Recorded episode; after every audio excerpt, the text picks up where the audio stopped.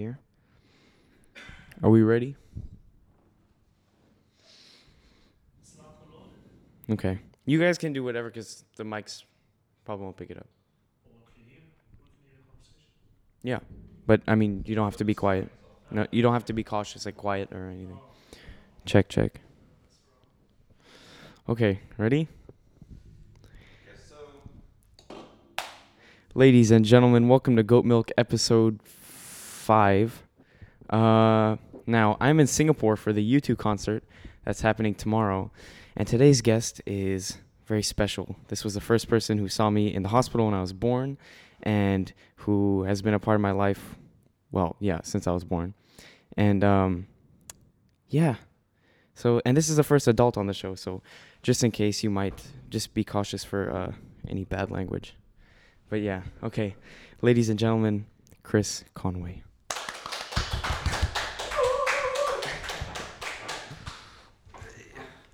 Uncle Chris. Hey, Julian. How are you?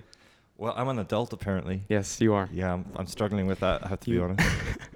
You classify as an adult. Now, um, Oh. I start off every single uh, episode by giving the guest, why, by torturing the guest with like really, really sour candy. yum. And that will happen if I can get it open. Pop it. Hold on. Can you help me? Sure. Let me. Sorry. Well, I've got a, got some nails here. Is it good like this? Yeah, go. there you go. Okay, pick your flavor. There's. I like. I don't like watermelon, Okay. which is the pink one. So I'm just gonna take blue. Well, I'll help you with your watermelon. Thank you. This is a. This is a custom on the show, Okay. and then we'll we'll eat it on three. Okay. Count down. Okay, ready? Yep. Cheers. One, two. Yum.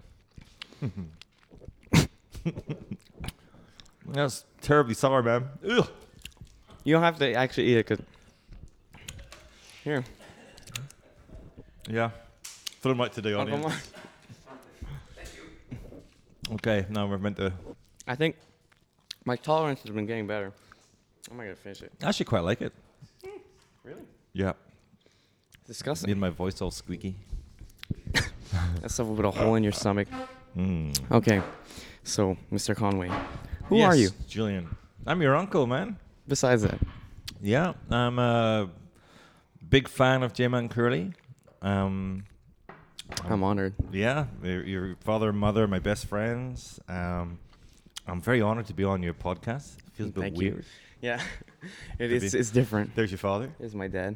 Yeah, he's going to do a bit of um, impromptu lighting, but uh, no, I'm excited to be here. Um, who am I? Not think I, not something I think about quite a lot. I'm a happy guy. Mm-hmm.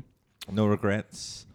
Um, excited that you're all in Singapore for Yes, you for you too. Yeah, I'm sad I can't awesome. go with you. Yeah, there was a complication. Basically, well, explain what happened. I got to go to Australia, man. Yep. But for work. um, you, you know, you, you guys will, will love it with or without you. You get the joke? Yeah. I, Yeah. Or with or without Good- me? good- good job. uh, yeah, no. So Yeah. listen, it's it's great. It's exciting to be the first adult. I'll try and be grown up. yes. Thank try you. Try and not um, use too many um, f bombs or. If you can't help yourself, it's no biggie. Well, I am Yeah. Irish. True. True. You know, it's part of our language. Yeah. Yeah. So. All right. So as you probably have noticed, I'm currently wearing a Pizza Hut hat. Uncle Chris, could you please explain your your connection to Pizza Hut? Well, first of all, I love pizza. Okay. you know, fair. I have loved pizza for many years. I think most Yes. people do. It's a happy brand. I'm fortunate enough to work for Pizza Hut. Mm. It's a really fun job. Um, so with my partners and, and amazing franchisees, um, I work all over Asia, trying to make pizza better. Um, Mhm. Trying to make sure that those that that make pizza have a good time doing it and are taken care of and, and enjoy uh, working with Pizza Hut. And I'm trying to make, make sure my partners have all they need to be run successful businesses. So I got from Mongolia on the top to um, Auckland, New Zealand on the bottom. So it's about I don't know like nine thousand kilometers, and I spent a lot of time in the air. Um, Yeah. So that's uh, I guess that's my my pizza story so far. It's fun. It's exciting. Uh, lots of young people working in stores, having a good time, um, making lovely, crispy, crunchy, fluffy in the, The middle best. pan The pizza. best. I know you're a fan. Yes. Um, so it's it's I'm very fortunate in that regard, and I get to, to stay in Singapore and, and base myself here. How how many pizzas do you run? Do you have like an exact number? Do you do you know? So now, including China, we're about five thousand six hundred at the moment. Five thousand six hundred individual stores. Individual stores. That's crazy. Five thousand six hundred uh, managers. Multiply that by 20, so what's about 30,000 people? 40,000 people? Or more than that, actually. That's crazy. yeah, it's nuts. Um, And that's fun. including Southeast Asia and uh, China and India. Yeah, Yes. so- everywhere. That's everywhere. crazy. How often do you? How often are you here in Singapore? Because you I- travel a lot. yeah, I travel a lot, so at least a week a month. Um, but it's Mm. you know it's part of the job, and it's um it, I'm very privileged to be able to do it. Yeah. Um, I get to go to amazing places. I just came from Myanmar yesterday, Hmm. which was amazing. Beautiful, beautiful place. Um, I'm off to Australia tonight, as you know. That's why I can't see you two. Yeah. Um, and then when I come back off to Dallas uh, next weekend. So a month I'll travel at least three weeks, three and a half weeks, and then Wow. Have a week in Singapore. Yeah. That's crazy. Yeah, I don't think I'd ever be able to keep up with that. Actually, I'm gonna turn your gain up just a little bit. Absolutely. Yeah. So, and how do you get yourself in a position like this where you manage 5,600 Pizza Huts? What steps do you have to take to get to this kind of job? I think how I got myself in a position to be on a podcast. It's Right. probably more more more daunting, Julian, to be honest. Um, I don't know, man. I mean, it's been, I've been in Asia now 24 years, 25 years, and I started um, going way back um, in in a nightclub called JJ's at the Grand Hyatt Hong Kong, where I met your mum and dad. Yes. Which was like the Um, biggest nightclub. What was? It was a, it was a, it was a successful nightclub. It Yeah, was it, it was, was it was a lot of fun. And your mum and Yeah. dad used to come over after they finished, you know, singing it uh, at the Excelsior. At like what time was that ball? That would be about one or two in the morning, right? Like With your late. uncle Mark as well. Yeah.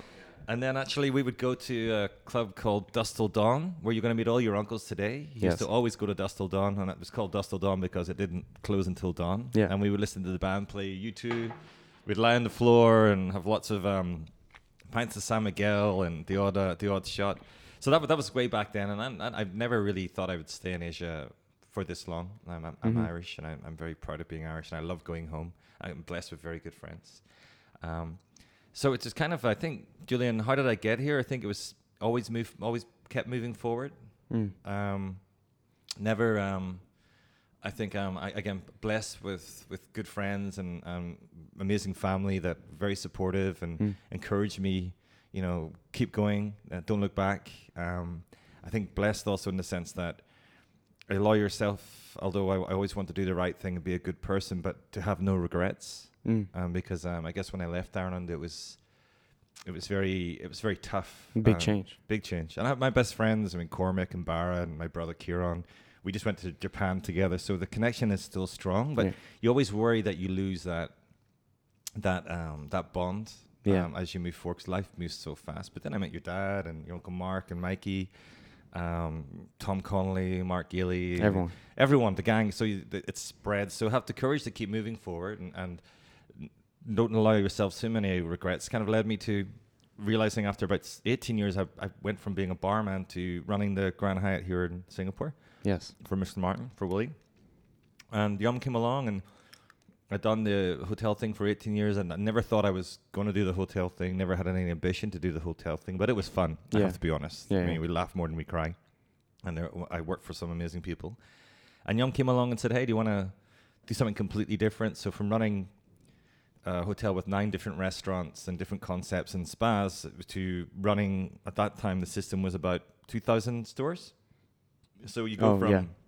doing lots of different things to try and doing one thing very, very well, right? And that, that thing was to make great pizza and to make the people that make pizzas lives great. And Yeah. To have fun with that. So at the time I remember talking to talking to your dad a lot, what should I do? And and actually the, the guy who pushed me was was the general manager of the hotel. Maybe he wanted me out. I Oh. don't think so because he's still a really yeah, good it's a friend. nice way of. Uh, But he was uh, very supportive when I told him what the opportunity was. He said, "Look, go for it, Chris." And that's that's Willie Martin. Um, do your best. You're always welcome back. And and he's been one of the mentors and one of the the guardian angels I've had through my Mhm. career. And, and uh, yeah, and then I, I got into it, and it's moved so fast. It's been eight years now, almost nine years. Mm. I've done operations now. I run growth, um, and it's it's a passion. You make you're very privileged in the sense that you have the opportunity to make a difference and give people a Yeah. chance and, and to to do the right thing Mhm. um, across the region and to work with amazing people from like I said the Mongolian team are incredible to New Zealand where one of my best friends in the system Arif is and to be able to to have that influence it's it makes it great to get up in the morning and, and keep going Yeah. When so we know that you worked at the Hyatt for Yep. quite a while. Did you have to go to hotelier school before doing that? Yeah, I went to a former hotelier school. Mhm. I think um, I'm not a I'm not a big fan of uh, not I'm not a big fan. I understand the necessity of doing the school thing, Mm-hmm. but um, I was I was very good around the education bit, like in the you know the pubs and the Yeah, yeah. karaoke's or whatever of, of, of, of Northern Ireland, Portstewart, Port Rush, and then um, Belfast. Um, but yeah, I studied hospitality management in Belfast. Mm. Um, it got me a qualification. Ultimately, that got me the the ability to work for the Grand Hyatt, which was it still is one of the most amazing hotels in the world. It's beautiful. yeah. You know, and I walk in there, I still my I, my hair stands on end. Um, so I did do that. hmm I would say that um, what I've learned since then is that people do need a qualification. Yeah. I'd say get a general qualification is probably opens more doors. Yeah. But once once you're out of the school thing, it's, it's how hard you work and it's it's how, how much positivity and how much Mhm. energy you bring to a situation that gets you forward. Right. And the school thing gets you in the door, but that's that that's that's it. So, Is it required to do the school thing? um, a couple of ways of going about it. So if you look at the the If you're still chewing on the candy, you can spit it out if you want to. Oh, I'm quite quite enjoying it. It's Oh, just okay. it- it- the, the sourness comes and goes. That's Yeah. quite, quite surprising. yeah, I know what you mean. Sorry, continue. You can have you can have a great career without doing the school thing. Um, I would say for the time that it takes to do it, do it. Mhm. Uh, It, it does get you up the ladder. Yeah. Um, but once you're once you're off the ladder, it's it's really I think, especially in this day and age where you can you can I often wonder why people go to Harvard anymore because you can Google most things. True. you sit in the Yeah. classroom. If What's I'm the point? wondering, having a conversation with your dad last night, and he's telling me about Ottoman Empire or something. I mean, if you go back seven years, you'd have to go, or even a bit longer. But go to a library, find a book, go to a course. Now Yeah. it's it's all in front of you. But Yeah, exactly. um, to answer your question, um, you don't have to, but it's probably better to if you can. right. You take Just adds a you're bit of validity to your Correct. portfolio, I guess. But you really start learning and you really start growing as a person once you get into the work environment. Once you Yeah. start experiencing different people, understanding different ways Right. of doing things, seeing different opportunities. Yeah. And um, how long does is it like a course or it's like a how long does it take to? Oh, so it took me um, uh, four years total. Um, oh crap! yeah. That's Oh, a oh, long well, time. you can do it in three years. It's- Okay. But it's I had to say school is quite fun. University is quite fun. And the whole in that stage of your life from 17, 18 to 22, you're you're forming bonds and friendships that will Mhm. stay with you forever. Right. Um, you're in certain pressured situations around exams, but there's whole periods that, that you know never have as much free time hmm as you have, and how you use that and how you develop Yeah. yourself around that. Um, it's it's a it's a wonderful experience. Mhm. It's not something to be daunted about. I think it's something to jump into. Yeah. Yeah, that's um, it's an interesting thing that you have to go to school to be able to host properly. Now, actually, what I want to ask you, so this podcast is like um, it's focused around third culture kids, Hmm. and you are actually a third culture kid because you grew up in Hong Kong because your father was a professor, right? So I grew up in, in Ireland. In Ireland, but then you lived in Hong Kong for a bit, right? So I I moved to Hong Kong when I was 19. Um, Didn't you give you give me false information? I'll tell you what. so so my, so my father moved to Hong Kong when I was 16. Um, he moved there to. Um, he was in universities. Yeah. He was an academic registrar. So his job was to take a polytechnic and change it into university. A Um, polytechnic. So there's two different types. There's polytechnics, technical colleges, polytechnics, universities. Universities are kind of like Oh, you know the top of that pyramid, and polytechnics were were were, were they would do different courses, but would not be seen as as high as university, I guess. Mhm. So what he would do is he'd go in and he'd change the curriculum. He'd change whatever courses they're doing in that polytechnic, so it can get branded a university. And actually, it's been on the news Oh. recently. Sadly, Hong Kong University, Polytechnic University. That's where my dad worked. oh, Um, so when I was at home, I was I was living with my my my grandmother. I was going to a, a catering college, which Mm. um, was a lot of fun. Um, too much fun. Mm. Um, and my mother and father were out there. My my younger brother moved out there for a while. Um, and then I, I guess th- my my working life, although I worked since I was 15, 16 in in golf in a, a golf club, and I like I cooked and did barman stuff all over all over Ireland, but my working life really began in Hong Kong. So, so to your point, I don't know if I'd ever be able to go back to Ireland now and work Mm. because I'm very Asian Irish. I'm very Asian Yeah. first, and I'm proudly Irish. Um, I understand or I I enjoy working in the Asian environment. I grew up in Hong Kong. The way you work there is great. You know, it's fast paced. Yeah, you yeah. don't sleep. If I would say if you if you want to have a re- great experience, work in Hong Kong, but work in Hong Kong when you're young and you have energy. Mm. And then I got to move to Singapore and Bangkok, and now I'm I, I, I love it. I really feel at home in Asia, Mhm. although I'm very conscious of being Irish. Do you think that that move to Hong Kong was what kind of gave you the jump start into the business world and Definitely. like what what would you say is like the biggest like the decision or the biggest change in your life that kind of set you on the path that you're on today? Ooh, um, yeah, g- going to going going to Hong Kong um, was was something I had planned to do for like two or three months, and and a good friend of mine, Uncle Danny, told me when I got to Hong Kong and I was working in JJ's as a part time barman, he goes, "Oh, if, if you stay Yeah. two years, you'll stay twenty, two or 20. Um, I'm in my head, I was going to work the winter because the winter in Ireland's cold and dark and Yeah. like Canada, I guess, but we have rain, not snow. Oh God. I thought. I'll do the winter and I'll come back and work in the summer in in, in Cormac Walsh's hotel, who's a great great friend of mine. And I just got into the the Hong Kong The vibe. vibe and the hamster wheel and the Yeah. possibilities. It's so exciting, right? You if you're good at a day in Hong Kong, and especially back then, you could do it. There's no, nothing to Yeah. stop you. I mean, every, everything was, you know, it was the land of opportunity, and it was a great time to be there. So moving to Hong Kong was a big influence. Hadn't hadn't I gone out for those two or three months, I probably would be back in Ireland, and, and probably I'm sure I'd be very happy. Yeah. Um, but I, I wouldn't have had the, the wealth and, and breadth of experiences and met the people I've been really privileged to do so by Mm. doing that. Um, that was that was the, that was that was huge. Um, and then the second one was leaving Hyatt, who where I yeah. really loved working at Hyatt. You were the youngest F and B. uh, there's a lot. Pro- no, wouldn't be anymore probably, but but back then I was then, I was I was very actually probably too young to be honest. But you Um, were setting like uh, records. uh, yeah, yeah, yeah. I guess, I guess so. Um, uh, people get much younger opportunities now, but um, but back then Hyatt wasn't as big either. So I was really Yeah. lucky that um, that Willie Martin and Mr. Udell gave me that opportunity to, to, to go in there. I'd run a very successful restaurant here uh, Yeah. with Auntie Tisha, Mm. um, and the restaurant's still going. And I, I say I ran it. I got lucky. I was lucky enough to be the the operations manager. I, I had great people, Vincent, Ben, Mike SR, who actually ran the restaurant. If I'm perfectly honest, but um, based on that, they gave me the opportunity to run Grand Hyatt Erawan, um, where your your father had a very famous band called the Shades Band, Mhm. um, and he's still a legend there. And Uncle Mark and Mikey and L.A. and Coco, and that was a real, real, real stressful time in my life. I think I've always Mhm. been pushed to do things early. I've always been out of my comfort zone. Um, but what I've learned is that there's no that's not a bad thing Yeah. it's it's be, being able to keep pushing forward and have the courage to keep going and have your convictions and always trying to make decisions from the right place is very Yeah. important. So moving to Hong Kong and leaving the Hyatt. There would be there would have been massive. Leaving the Hyatt was very hard because I'm still very emotionally attached to the Grand Hyatt Singapore.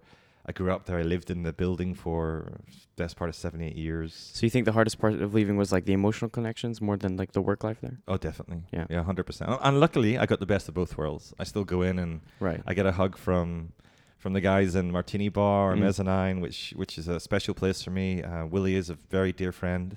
Um, Ollie, uh, Yeah. Tisha, we're all ex Hyatt alumni. Actually, today when we go to to Muddy Murphy's, basically everyone that will be there worked at one stage or another for for Hyatt. Actually, Grand Hyatt, they all worked in Grand Hyatt Hong Kong, Mm. which is incredible because you think that we are we're 15 years on from from those days, Yeah. and we're still back. So Hyatt is it's, it's a community Yeah.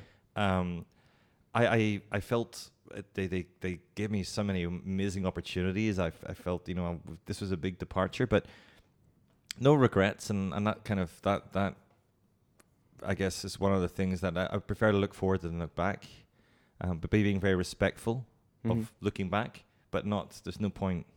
What if? Could I? Should I? Would I? Yeah. Because It's what, what, am I gonna gonna do? do next? Yeah, My father always told me that. What are we doing tomorrow? That that was his his view Mhm. and he, he had a much much more um I guess stressed although he was always a very happy happy fellow but he went through the troubles in Northern Ireland he had to move to Hong Kong because financially Mm. that was the thing we had to do he had no choice we Yeah. were broke and that's such a big change from Ireland to oh Hong Kong. massive yeah massive Yeah. but uh, he was always you know he was he was a walker like me he was always walked a bit too fast I walked too fast Had you have you had any had you had any experience with Asia before moving to Hong Kong?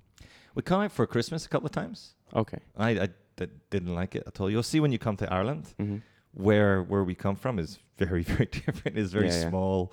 It's a beautiful community, big beaches, Mm. lovely mountains. Mm. Um, family. It, it- goes in this order: family first, then friends, then animals, Yeah. then then a few beers, and then work comes way down the line, right? Yeah, yeah. But if you go to Hong Kong, it's it's it's works first, but work's fun. Works Right.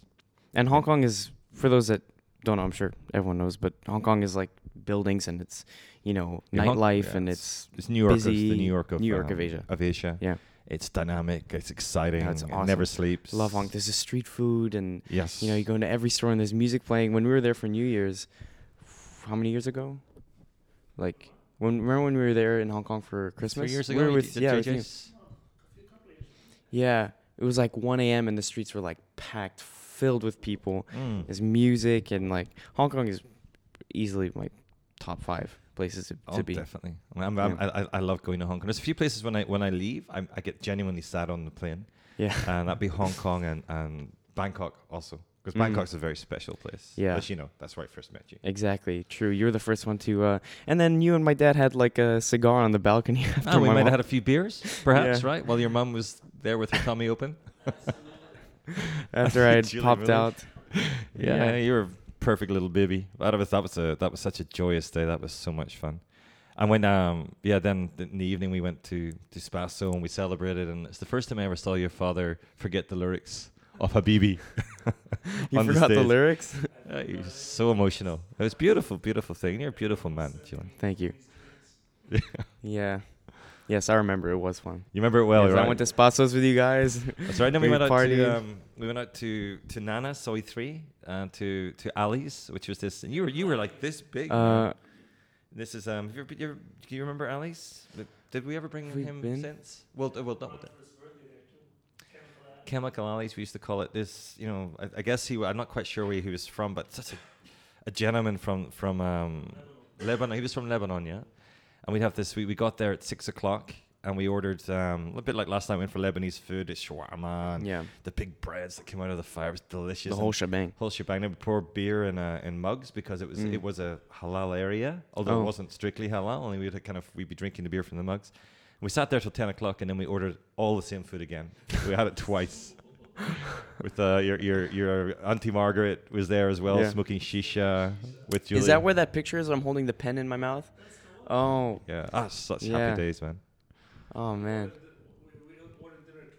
We ordered dinner twice. We Ordered twice. dinner thing. twice. Ali, That's one more awesome. time. Yeah. Yeah, that, was- you were just out of hospital and your your mom was just recovering, but um, yeah, always had the most special times, man. Yeah, Bangkok. I you're right. I think if leaving Bangkok, Bangkok is such a like peaceful vibe. You know, you walk and right next to the Erawan, there's that little center where people go and pray, and there's the Erawan bridge. And- yeah, Yes. there's the bridge, and oh, Bangkok's the best. Yeah, Yeah, yeah. should do a podcast there. Got Yeah. to. Yeah, from Spasso. Live from Spasso. Yeah, Yeah. That'd be fun. You, Yeah. should, you should interview Kun Wow, actually. He could tell a few stories, but I'm not sure if he would sign the, um, The private contract. confidential thing. yeah. Um, what I want to ask you is like, compared like, which job compared to your job at Yum now, which is Yum is what would you say like the owner of Pizza Hut, the, So Yum, Yum owns um, uh, Pizza Hut, KFC, and Taco Bell. Um, the big ones. the big ones. So oh, I think sixty thousand plus restaurants globally. Um, we what we what we do is we enable. So we have we have amazing franchisees in A- in Asia. So the franchisees will will have the rights to a country, Mm-hmm. and then we help them and enable them to to grow their business, to motivate their people, to um, innovate around pizzas, to make their pizzas, the core pizzas better, which is the key thing, right? Because Mhm. like that that's that's the most important thing. That when you order a pepperoni pizza, it tastes crispy on the outside, fluffy in the middle, and the pepperoni is delicious and Yeah. with lots of cheese, right? So that's that's what we do. Um, that's what we do. So we don't actually run the actual stores. We're we we're Mm. I guess uh, influencers or partners with with Right. franchisees to do that. I see.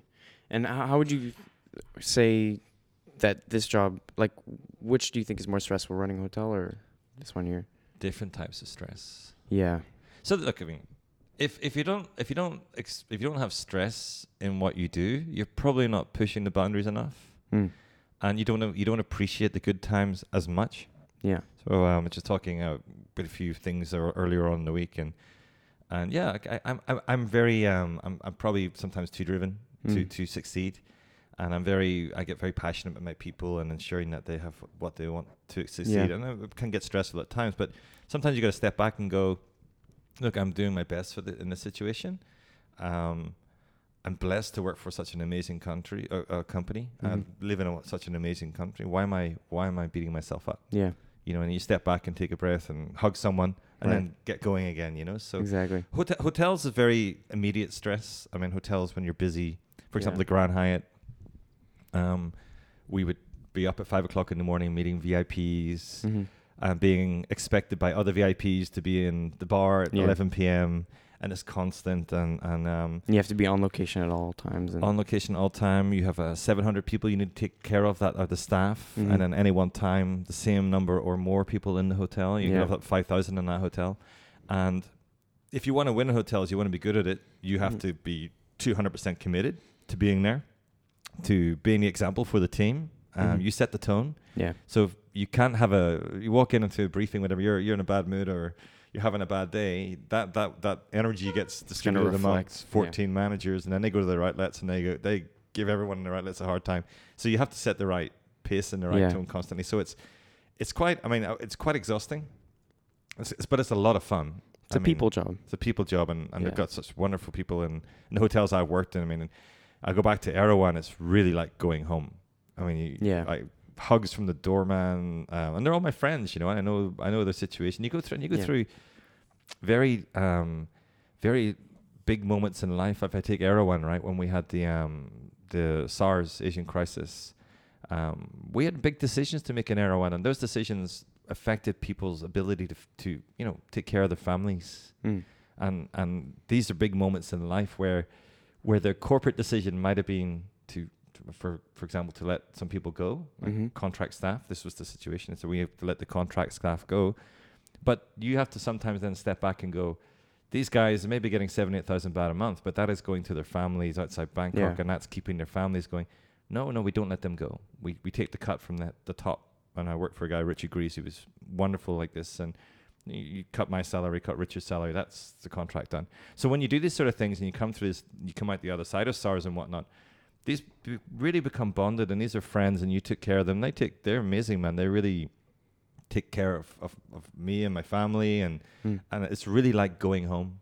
It's Yeah. really like when I walk into the Erawan, it's it's actually an emotional experience, um, and I always feel guilty that I haven't come back more often because there's so many people I want to see and find out how they're getting on and Yeah. where they are with their life and how old the kids are and Hmm. and and Yeah, you I- built like a little uh, family. Oh, it's a, de- definitely it's a community, and I think most most most guests would say that about Erawan and, and Grand Hyatt Yeah. Singapore. It's When it comes to like this is a like kind of off topic. I'm just sure. wondering like when it comes to like a, a complaint from a guest, yes. is there like a procedure you have to follow to address that, or you just like see how quickly you can? punch him in the head. Okay, I see. Yeah, or That's- send your dad to punch him in the head. That's the best solution. Yeah, yeah. No, I think uh, so.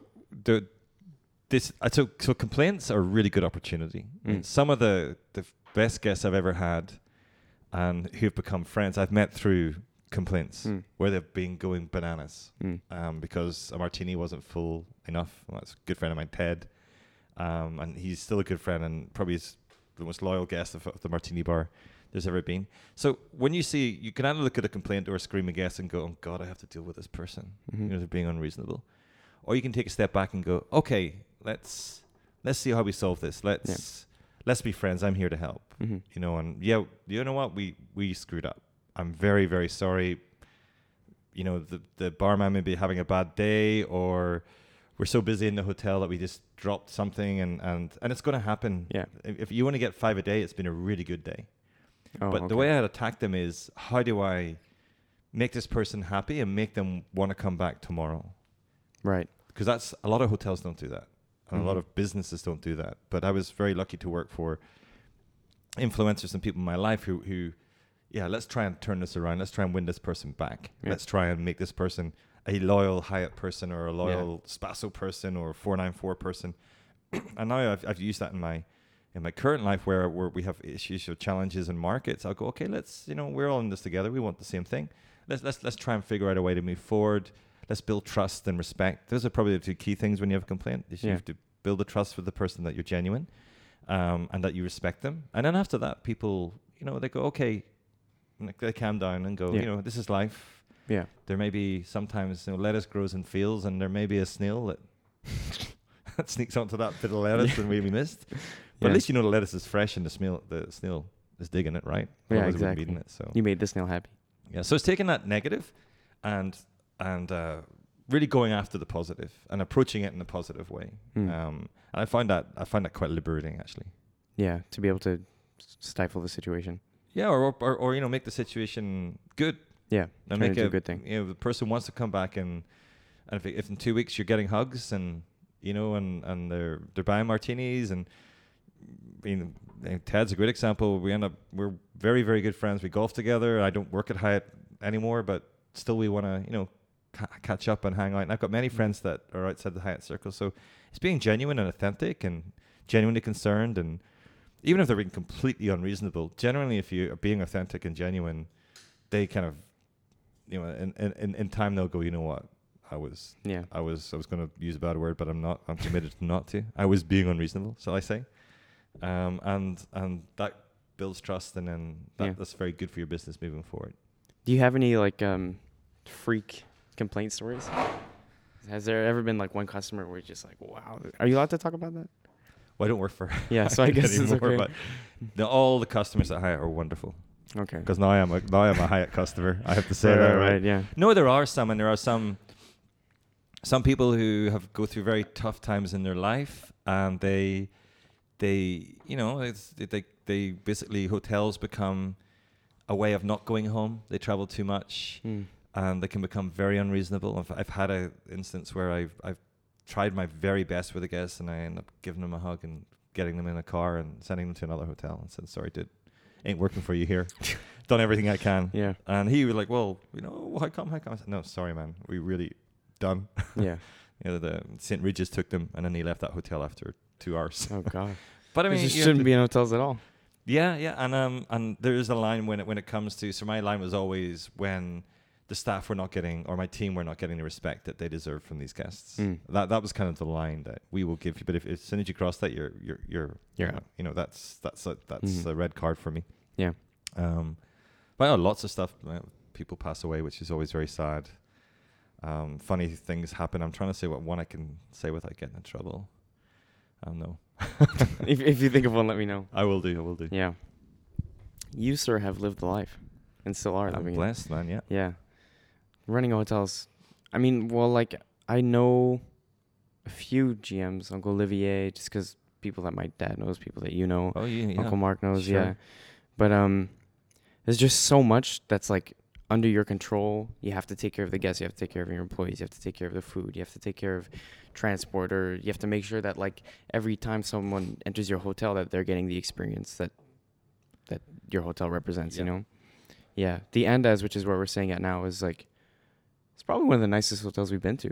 Oh, I love The Andaz. Andaz. It's like the. Apple of hotels. It's new. It's like it's really, it's chilled and food is great and they offer gluten free uh, options, which is not too common. Well, it's getting more common now. Yeah, I'm sure it will. But yeah, Well, the key to that, Julian, is that realizing that that you need to enable your team to do all those things. right. Yeah, it comes you from ain't you. going to do them. Like we're going to have lunch with un- Uncle Ollie later. hmm There's 400 guests in his hotel, and they're also having lunch. hmm so you might say, how does Uncle Ollie not get you know stomach ulcers and worry about it? It's because he has built up um, again, it goes trust and training and enabled, and he's put in systems, and he believes he has the right people hmm in place to to execute that, and they want to do it because they feel they're also getting respect and they're they they are getting appreciated for going the extra mile for their Yeah. guests. So you see, good hotels always have good general managers. They always Yeah. have people that you know. And if I think of again.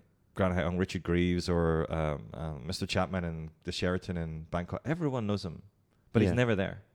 But everyone Mm. knows, and you can see in his staff, they are all empowered to make your day.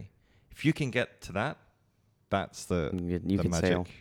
You you you're you're, you're flying, and that, that comes from people. Generally, hiring the right people who really want to make someone's day, make someone's days better, and they feel they're empowered. They can do that like that. Mm. That's that's where the magic lies with hotels. I think. Yeah. I actually have a question. Um, so when, because like when hotels are built, there's an owner that Mhm. owns them, right? Some really rich dude, right? Yep.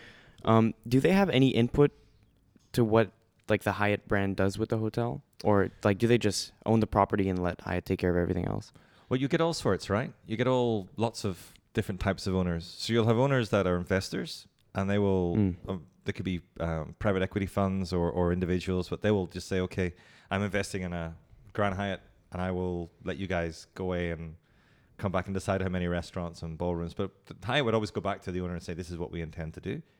Um, at that stage, the owner can become intrusive and say, "No, I want the Persian restaurant in the basement. I don't want an Italian or." Mm.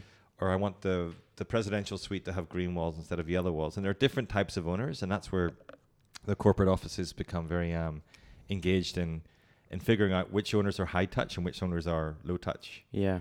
Um, it's a lot of money to open a hotel, though, man. It's hundreds of millions of dollars, right? Usually it's like a big family that owns hotels, Well, it right? depends. I mean, Yeah. if you look at the Andaz, it's owned by was owned by Malaysia. Now it's been bought by a private equity fund. Uh, Grand Hyatt here is owned by the Sultan. Um, same as Grand Hyatt KL. So you have all you have a different. I mean, Hyatt when it when it started, you were right. It was lots of individual families owning it. Mhm. Now that Hyatt's gone so big in China Yeah. and whatnot, that it tends to be corporations and Mm. that sort of thing. And they get like a certain cut of the revenue the hotel makes, right? They get a profit. Yeah. Yeah, so you the, whatever the hotel makes in top, and then you take away all the salaries and food costs and electricity and all that good stuff, and whatever's left at the bottom, Hyatt will get a cut of that. They'll get a percentage, and the rest goes to the owners. So Imagine owning a few hotels with hundreds of Uh, people in them, and ambition for you, man. it's crazy. Get it done. I know what I'm gonna do. Have some water, please, Mom? Thank you. yeah, that's uh, that's money, money right there. Uh, you, you need money, money to build a hotel in the first Yeah. place. So actually, as an investment, it's Mhm. not a great investment. I mean, you can make money easier. You can take that big, like, what, one thousand million dollars, about a billion dollars, and you can give it to three or four guys, and then go and get you seven or eight percent a year on that if you're lucky. Mm. Hotels will take it takes that money to build a hotel, and then you've got to start making that Yeah. money back. To make a hundred million back takes That's- 10, 15, 20 years. It's a job. It's a yeah, it's a it's a big deal. It's a Yeah. big deal. A lot of money. If you have like, if you had a, a tip to give to anybody who wanted to get go into the hotel business or to the hospitality business, what would that be? Um, I would say w- earlier in your career, push yourself. Don't take the easy option. Mm. Um, to always take the hard job, Thanks, mom. especially when you're when you're younger, because um, that's where you that's where you learn the most, uh, and and go into positions that are uncomfortable, so you you can learn. I mean, for example, for for Hyatt, they when I did their corporate training, I I spent um, two weeks in stewarding, going through rubbish and taking out teaspoons. I spent another month in a in the in the basement peeling onions at Mm. four in the morning. But if if you can learn how that works and, and the mindset of the people that do those jobs and what makes them tick, when you become a general manager, you can talk with authority on these things. So when you're young, get into challenging positions, do the dirty work, Yeah. understand all that. So then when you get your opportunity to actually be able to influence and manage people, You're you ready. really understand the context. That's what I would say so. so you have to build up that level of experience. Yeah, and if, if, if you're going to school and whatnot, get a part-time job. Because maybe Hmm. it's not for you. Yeah. I mean, that's that's another thing. It's you have to enjoy being with people, making things, being up at five in the morning to go and serve breakfast, and you have to enjoy working with these people. I mean, hotel people are amazing. They're they're they're so much fun outside of hotels as well. But it's not for everybody. Yeah. And you have to be committed. Two hundred percent. Go for it, like and and and take the ups and the downs. Look for the opportunities to make someone's day, and that's that's not just the guests. That's the, your coworkers. Make their day if you can. Uh, understand the guy who's doing the dishes, maybe doing that for twelve hours. Give him a break. Bring him a nice coffee. Mm. You know, so you look for opportunities to to lift lift the energy and the spirit. Um, and, and if that's your thing, then hotels and bars and restaurants are, are for you. If it's not, Yeah. that's cool, man. There's many many other things to do Mhm. in life. You know. Work for Yum. Although I still Yum is very much about making your day. I mean, our Yeah, our, our core our, our core philosophy is that believe we believe in all people, all Mm. people, everybody. That's a, that's a given when you walk in the door at Yum. And the second is recognition. Is we we recognize a lot in Yum. We thank people a lot. We Mm. overdo the. No, the word's not overdue. We over-index because it's the right thing to do.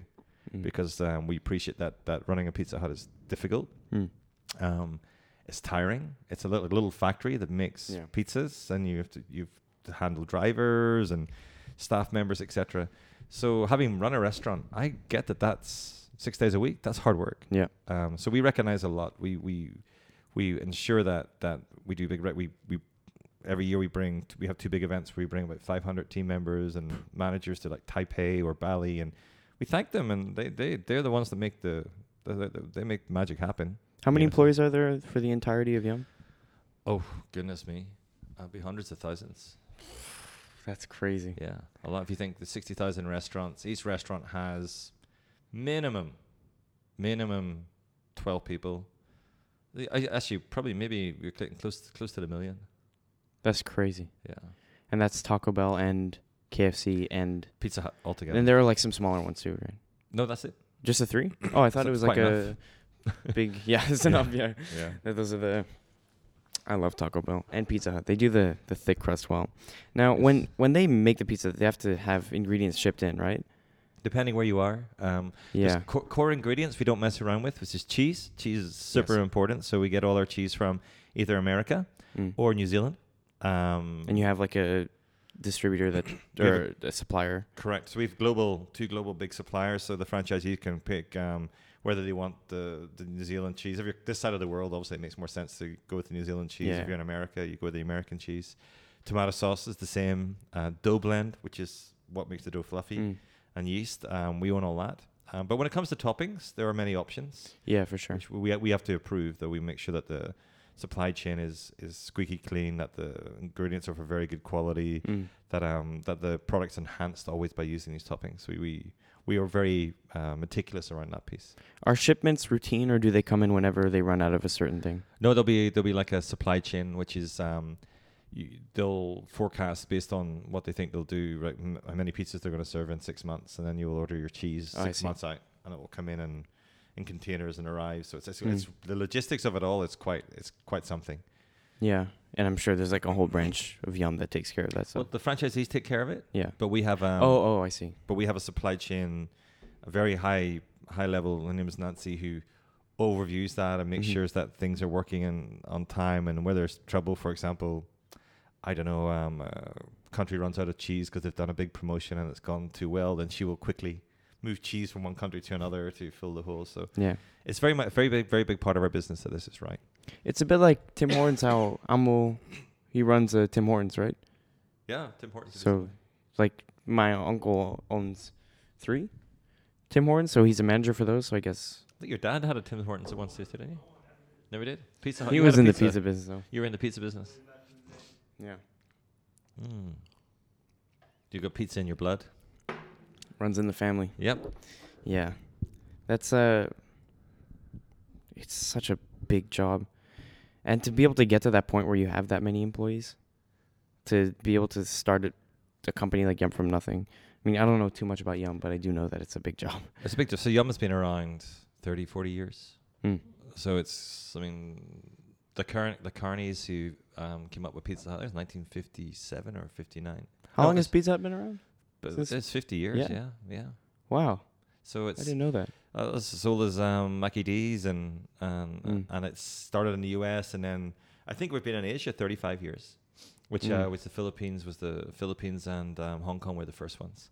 Mm. and um, the love of pizza because pizza's not an Asian naturally an Asian thing, right? You know, fried Not at all. chicken is, but Yeah. uh, pizza's not. The love of people got to know pizza and Mm. aspired pizza, and then we, we grew organically when that happened. Um, what I do know is like if you were to go to McDonald's and like Malaysia or something, they would offer like different menu items. Yep. Depending, does does Pizza Hut do the same thing? Absolutely. I mean, we do everything. So we, we have a core menu, which is like the Right, supreme yeah. menu. So you, that's your, your super supreme and your Hawaiian and your pepperoni. So that's our core menu that you can get in 95% of the markets.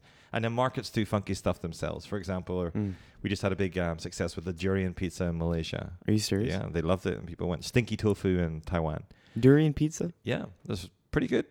What? If you, if you like if you like durian, I mean, I can try and get you one. I don't Yeah. know if I.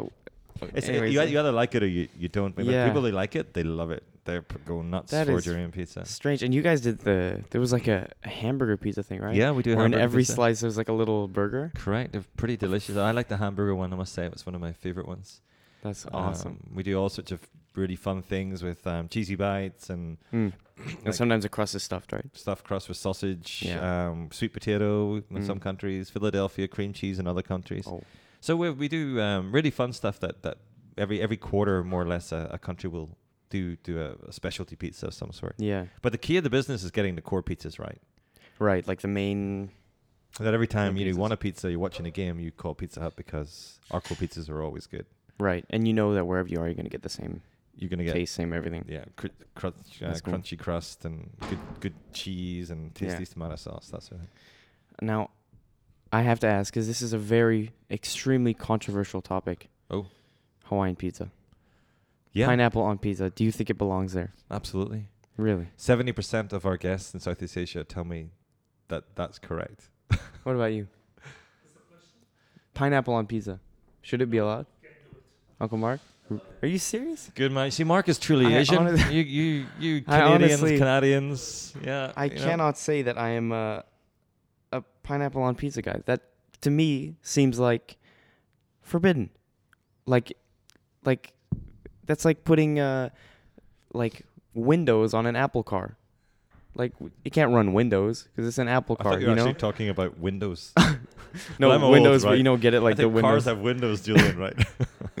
but like it's just that's such Hey, a look, weird concept for me. You gotta. that- What's beautiful about Asia, is, man, is that we have many different cultures and tastes and dynamics, and you know, it's it's That's true. across the world. I mean, that that's completely respect your opinion on pineapples and pizzas. And when next time we go for a pizza, I'll make sure that your piece doesn't have any pineapple on it. But um, but a lot of people love it. I mean, it's it's a taste profile of salty sweet. It's Yeah. very popular in, in places like Malaysia, Philippines. Mm. Philippines, seventy percent of the pizzas are Hawaiians. Hmm. Um, in Singapore, me, I like pine. I, I'm I'm good with it, but I put loads of chili on top because I Mm. like chili too. Yeah. Right. So What's your favorite pizza actually from your from Pizza Hut? pepperoni, Pepperoni's classic. pepperoni with jalapenos. Yeah. Yeah. Oh, with jalapenos. That's Yeah, awesome. And then put Tabasco on top of that as well. Pretty good. I think mine would have to be.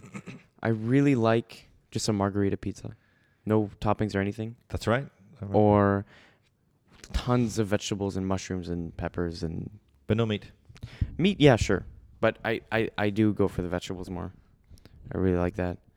Yeah, I remember you brought me a pizza when I was sick in the yeah, we got hospital. it sent in from the Pizza Hut Vietnam Yeah. guys. Remember? Bought me a little pizza. Yeah. Yeah. We have um we have quite a few pizza huts back home actually in, in Ho Chi Minh near us.